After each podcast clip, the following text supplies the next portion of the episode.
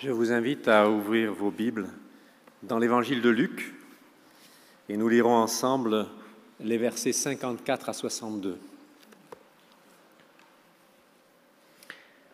Après avoir saisi Jésus, ils l'emmenèrent et le conduisirent dans la maison du souverain sacrificateur. Pierre suivait de loin. Ils allumèrent du feu au milieu de la cour et ils s'assirent. Pierre s'assit parmi eux.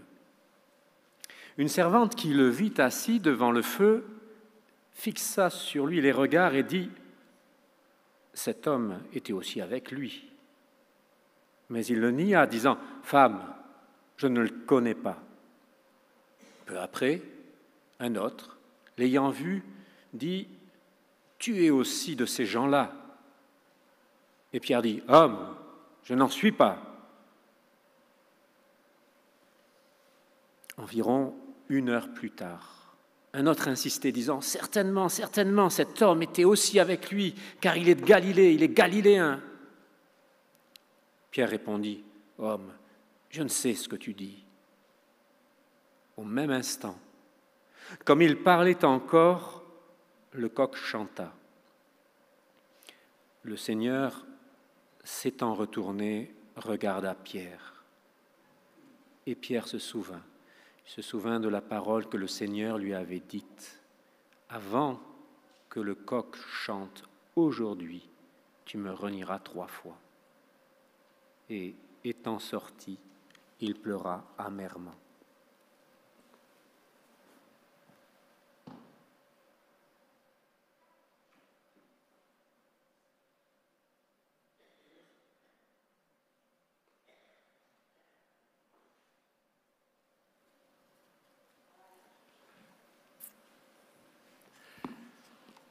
Avec euh, la chorale,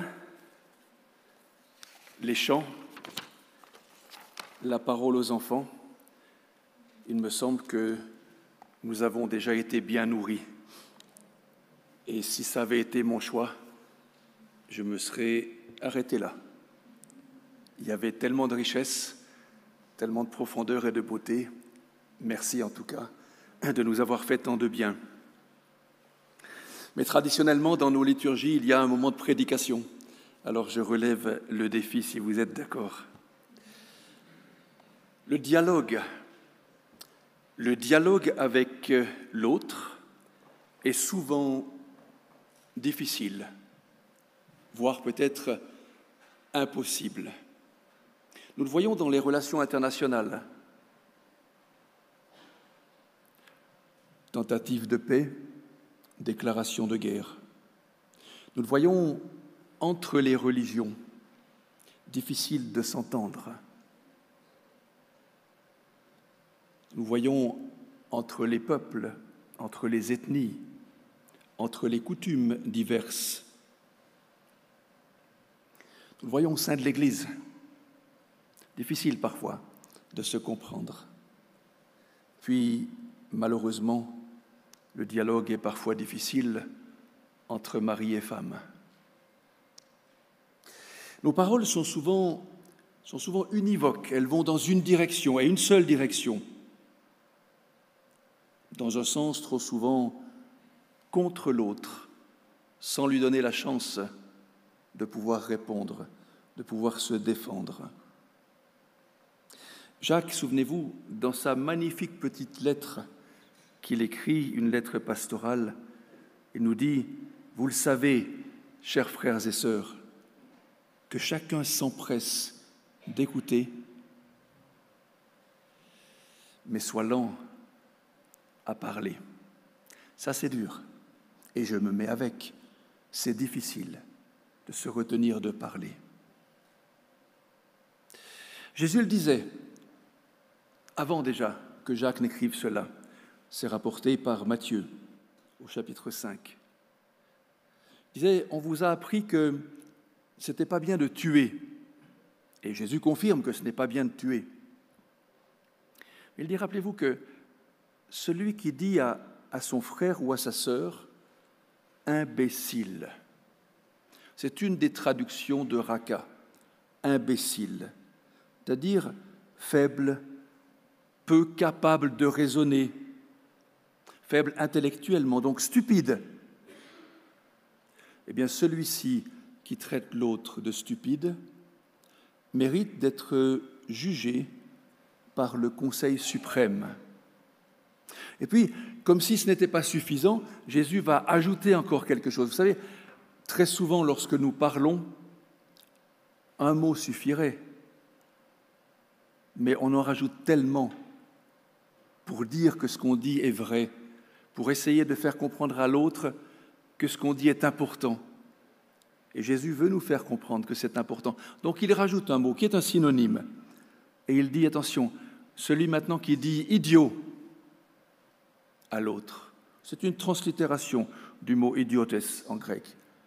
Celui qui dit à l'autre idiot, ce qui signifie, encore une fois, celui qui est sans éducation, celui qui ne connaît rien, celui qui est sans intelligence. Lui, alors, sa destinée, c'est le feu de l'enfer, dit Jésus. Traduction du feu de la Géhenne. La Géhenne, cette petite vallée au sud-ouest de Jérusalem, vallée de Gué-Inom, fils de Inom, dans laquelle on faisait brûler déchetterie. On faisait brûler 24 heures sur 24 les saletés de la ville de Jérusalem. Et Jésus prend, comme les auteurs du Nouveau Testament, ce mot comme, comme typique et représentant le lieu de destruction pour toujours. Alors, imbécile, idiot, je sais où je vais, dans le feu de la géhenne. Je n'ai pas le droit de vivre lorsque je traite quelqu'un de la sorte. Mais, mais Dieu a une énorme patience envers nous. Ouf, heureusement. Et on le constate dans, dans beaucoup de textes, mais en particulier au début du livre d'Ésaïe. Vous vous rappelez, on l'a déjà dit à maintes reprises, je ne m'apesantirai pas sur ce texte, mais tout au début du texte d'Ésaïe, c'est le Seigneur qui parle. Ésaïe rapporte les paroles du Seigneur. Et il dit, j'ai élevé, j'ai nourri des enfants, et ces enfants ne m'ont pas écouté. Ces enfants, ensuite, on le sait, c'est Israël. Et Dieu va dire, Israël est sans intelligence. Il est malade de la tête aux pieds et des pieds à la tête. Rien ne va plus. Le texte dit cela. Et il le compare même à deux animaux, au bœuf et à l'âne, qui eux au moins ont l'intelligence de savoir qui est leur maître. Mais Dieu ne reste pas dans cette, ce constat apparemment d'échec. Dès le verset 18, il dit à ses enfants, stupides de la tête aux pieds et des pieds à la tête, et si on se mettait autour d'une table pour parler? Puis Dieu met le doigt sur le problème. Si c'est votre péché qui vous empêche d'avancer, alors j'ai la solution. Et tout le livre d'Ésaïe, jusqu'au dernier chapitre, sera successivement les solutions données par Dieu, proposées par Dieu, y compris l'annonce de la naissance de Jésus, pour que Israël comprenne qu'il y a une voie du salut. Ce n'est pas celle qu'ils ont choisie, mais c'est celle que Dieu leur propose de choisir. Oui, Dieu a des solutions. Il est patient envers nous. Sans la solution divine, les humains iraient droit dans le mur. La solution divine, nous la connaissons depuis toujours pratiquement dans nos lectures bibliques. Jésus. Jésus qui quitte le ciel et qui vient sur la terre. Ah, pour nous, ça paraît simple, normal, c'est bientôt Noël, le petit enfant dans la crèche, puis il va sauver l'humanité, il va mourir et ressusciter. Oui, mais Jésus quitte le ciel et il vient sur la terre pour nous apprendre à vivre et pour surtout nous éviter d'entrer dans le mur pour une mort éternelle.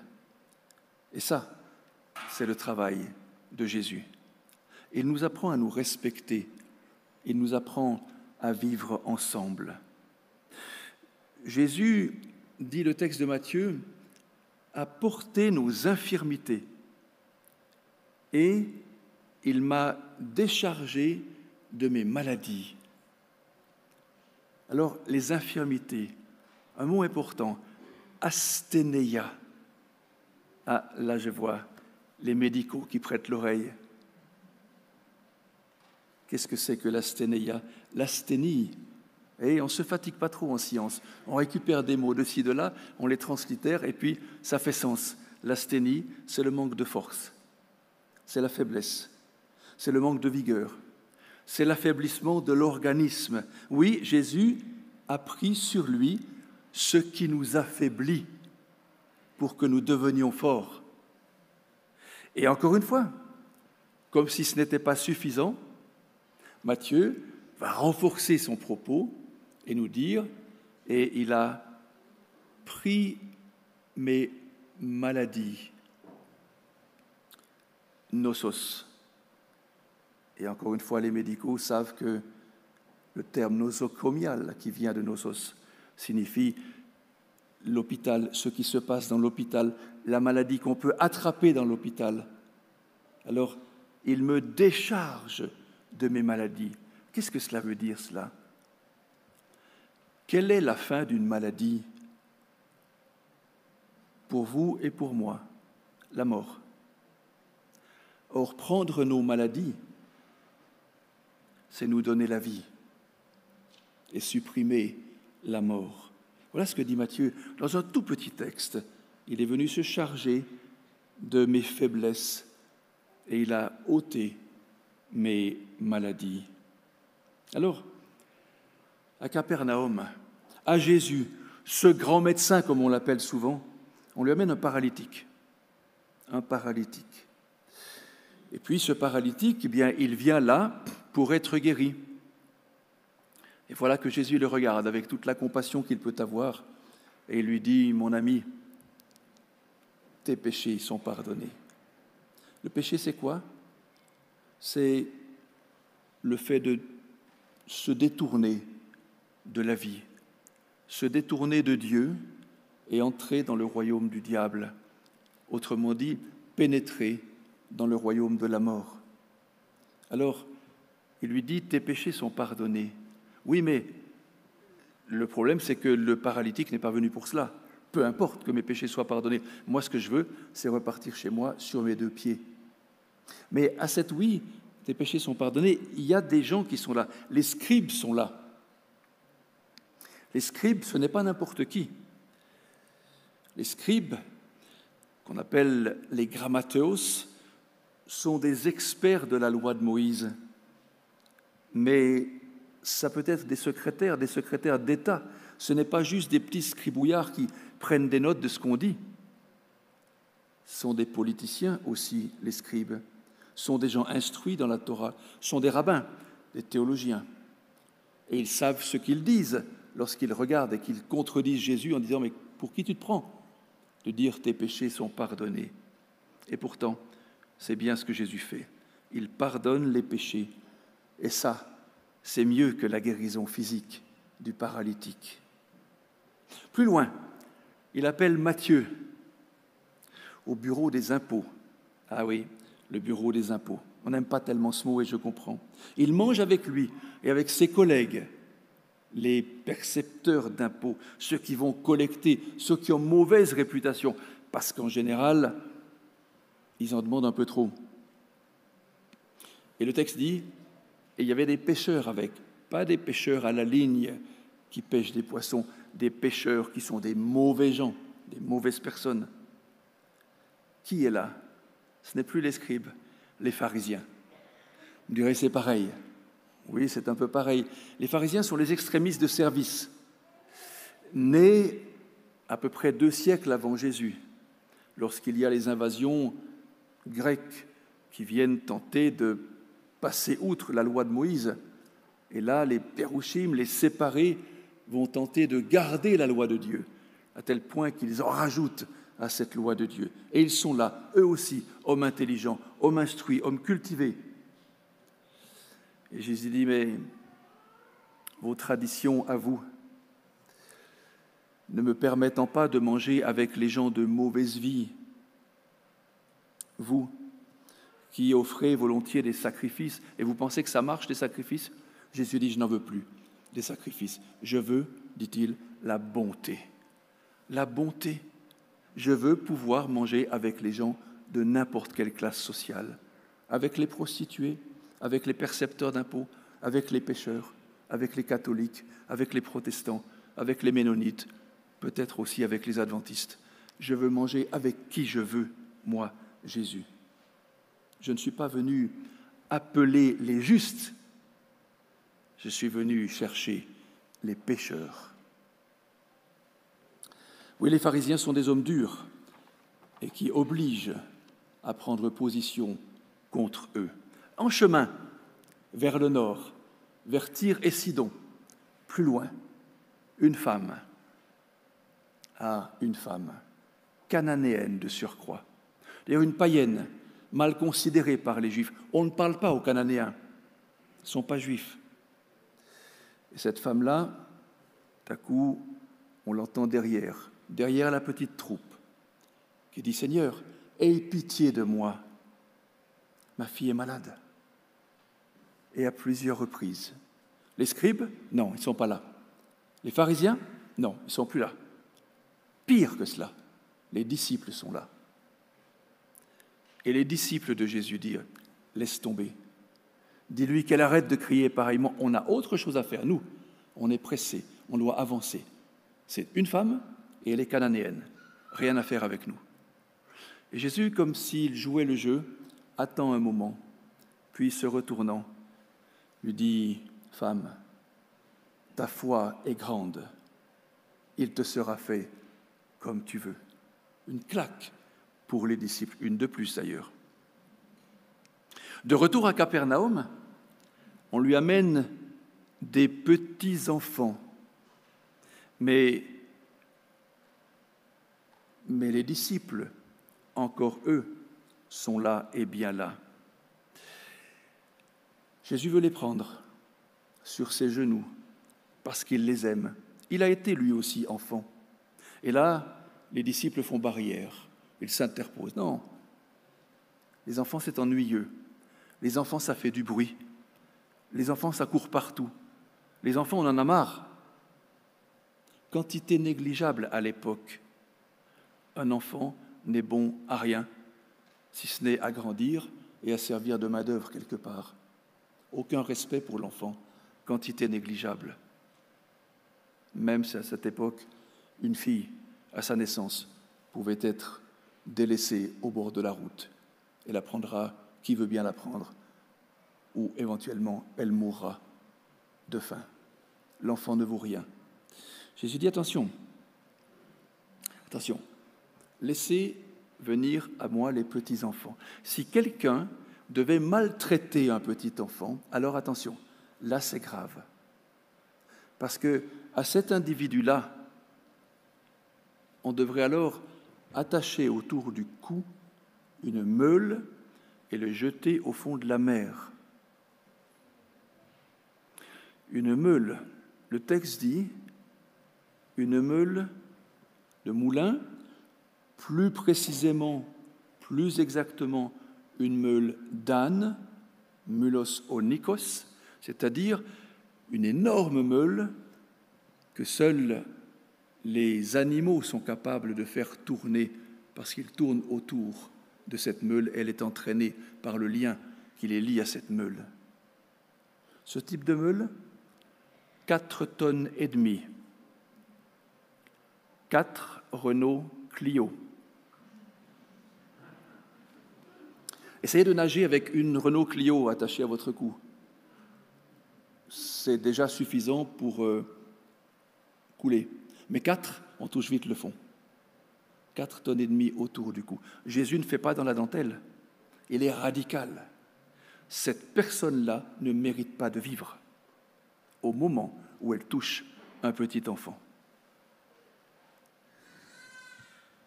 Qui a voulu bloquer cet amour de Jésus?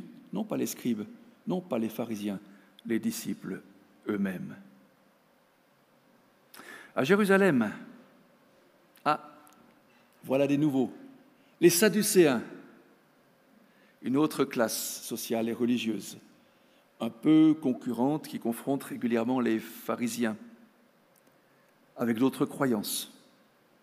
Eux veulent une réponse à une question. Enfin, Jésus va se tromper. Enfin, Jésus va commettre une erreur. On espère du moins. Alors, voilà Jésus. Il y a une femme qui a eu plusieurs maris. Selon la loi, quand le mari décède, on peut prendre d'autres maris, etc. Mais, mais, quand toutes choses seront rétablies à la résurrection, qui sera le mari de cette femme si elle en a eu cinq ou six? Et Jésus a sans doute pris le temps qu'il fallait parce qu'il n'était jamais pressé. Et il réfléchit et leur dit, mais à la résurrection, vous serez comme des anges. C'est fin comme réponse, parce que les Sadducéens ne croyaient ni à la résurrection, ni aux anges. Et Jésus les prend sur leur terrain. Vous avez voulu m'avoir? C'est moi qui coupe court à la discussion. Alors chouette pour les pharisiens, parce qu'ils ont entendu ça. Et les pharisiens se disent, ah, il les a eus, ces Sadducéens. On va lui poser maintenant une question, nous, parce que là, il va tomber dedans. La question est, Seigneur, quel est le plus grand commandement? Le plus grand commandement. Les pharisiens, spécialistes des commandements, et des centaines de commandements ajoutés à la loi de Dieu. Des légalistes, on n'en fait pas mieux. Ils s'attendaient à ce que Jésus récite les dix commandements, qu'il insiste peut-être sur l'adultère, besoin sur le sabbat deux commandements sur lesquels nous insistons. Les autres, c'est accessoire. Plus grand commandement, aime Dieu, aime ton prochain. Ni adultère, ni sabbat. Certes, vous me direz, ils sont compris dedans. Mais Jésus les déboute. Il est conscient qu'ils veulent un récit de casuistes, de connaisseurs de la loi. Et ce n'est pas ce que Jésus fait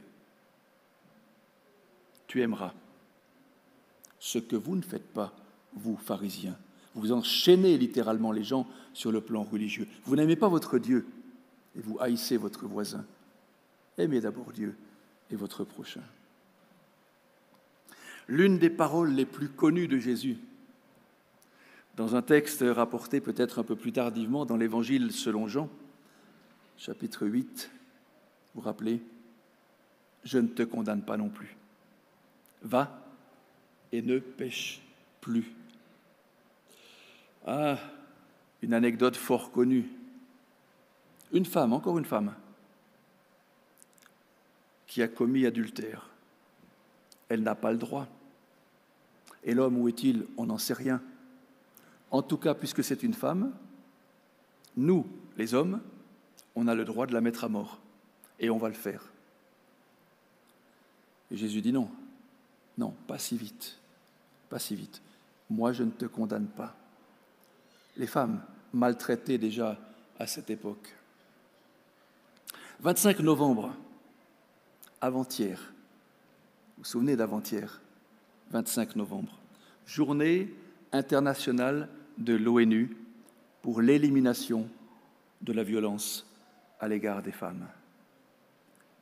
Et ces activités, ces festivités vont durer jusqu'au 10 décembre, 25 novembre. La violence subie par les femmes est l'une des violations des droits de l'homme les plus répandues dans le monde. Violence domestique, coups, violence psychologique, violence conjugale, féminicide. Ça va bon train dans notre monde. Une femme sur trois dans le monde a subi des violences physiques et ou sexuelles à un moment donné dans sa vie, et le plus souvent de la part d'un partenaire intime. Chaque jour dans le monde, chaque jour dans le monde, 137 femmes sont tuées par un membre de leur famille. Nous sommes relativement peu nombreux ici ce matin. Covid, et puis deux autres cultes, un pour les jeunes, et puis le culte contact, mais si nous additionnons à peu près le parterre, la galerie, les techniciens et la chorale, c'est à peu près cela qui disparaît comme femme chaque jour sur la planète. Par qui? Par les hommes, par les maris, par ceux qui détestent leurs femmes, par ceux qui les roudoient, par ceux qui commencent par les humilier et qui, et qui terminent par les tuer. Ça, c'est une réalité que nous vivons sur notre planète.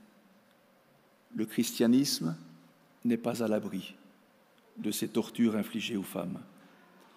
En France, c'est une femme tuée tous les deux jours et demi sous les coups de son mari. C'est beaucoup. Pierre, arrivons à Pierre, la lecture de tout à l'heure. Tout va bien pour Pierre quand tout va bien pour Jésus.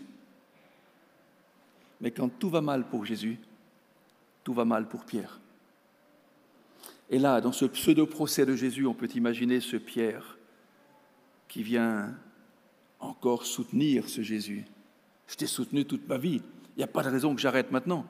Et paf, il s'en prend dans la figure. À la première question, tu connais? Non, je ne connais pas. À la deuxième question, tu sais qui c'est? Non, je ne sais pas de qui vous parlez. À la troisième, mais tu étais avec lui? Non, jamais de la vie. Il suffit d'un regard, Jésus qui passe de manière anodine à côté de Pierre, qui se tourne et qui le regarde. Et Pierre fond en larmes. Oh, Pierre sera rétabli un peu plus tard, on le sait, après la résurrection de Jésus.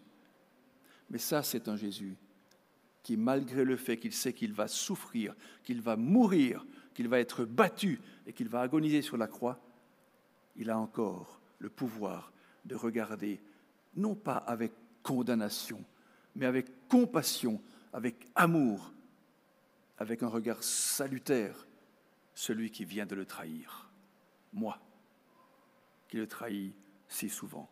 Un regard de Jésus suffit pour me permettre de réfléchir. En résumé, Jésus pardonne les péchés, les égarements, les fausses routes prises au cours de la vie. Jésus ne veut pas de sacrifice, pas de légaliste. Il ne veut plus de tradition, il veut la bonté. Jésus dit à une femme non juive, non juive, une cananéenne, une protestante, une catholique, que ta foi est grande. Je la reconnais comme telle. Jésus dit que celui qui maltraite un petit ne mérite pas de vivre. Quatre Renault Clio autour du cou. Quand on lui pose la question de savoir quel est le plus grand commandement, il ne récite pas la liste, il ne tombe pas dans le piège du légalisme. Il dit Aime Dieu, aime ton prochain. Quand une femme est prête à être lapidée pour adultère, lui, il lui redonne une chance. Il ne la radie pas de l'Église. Quand par peur, je dis que je ne le connais pas, lui, Jésus, il me regarde. Et cela me suffit pour me faire réfléchir.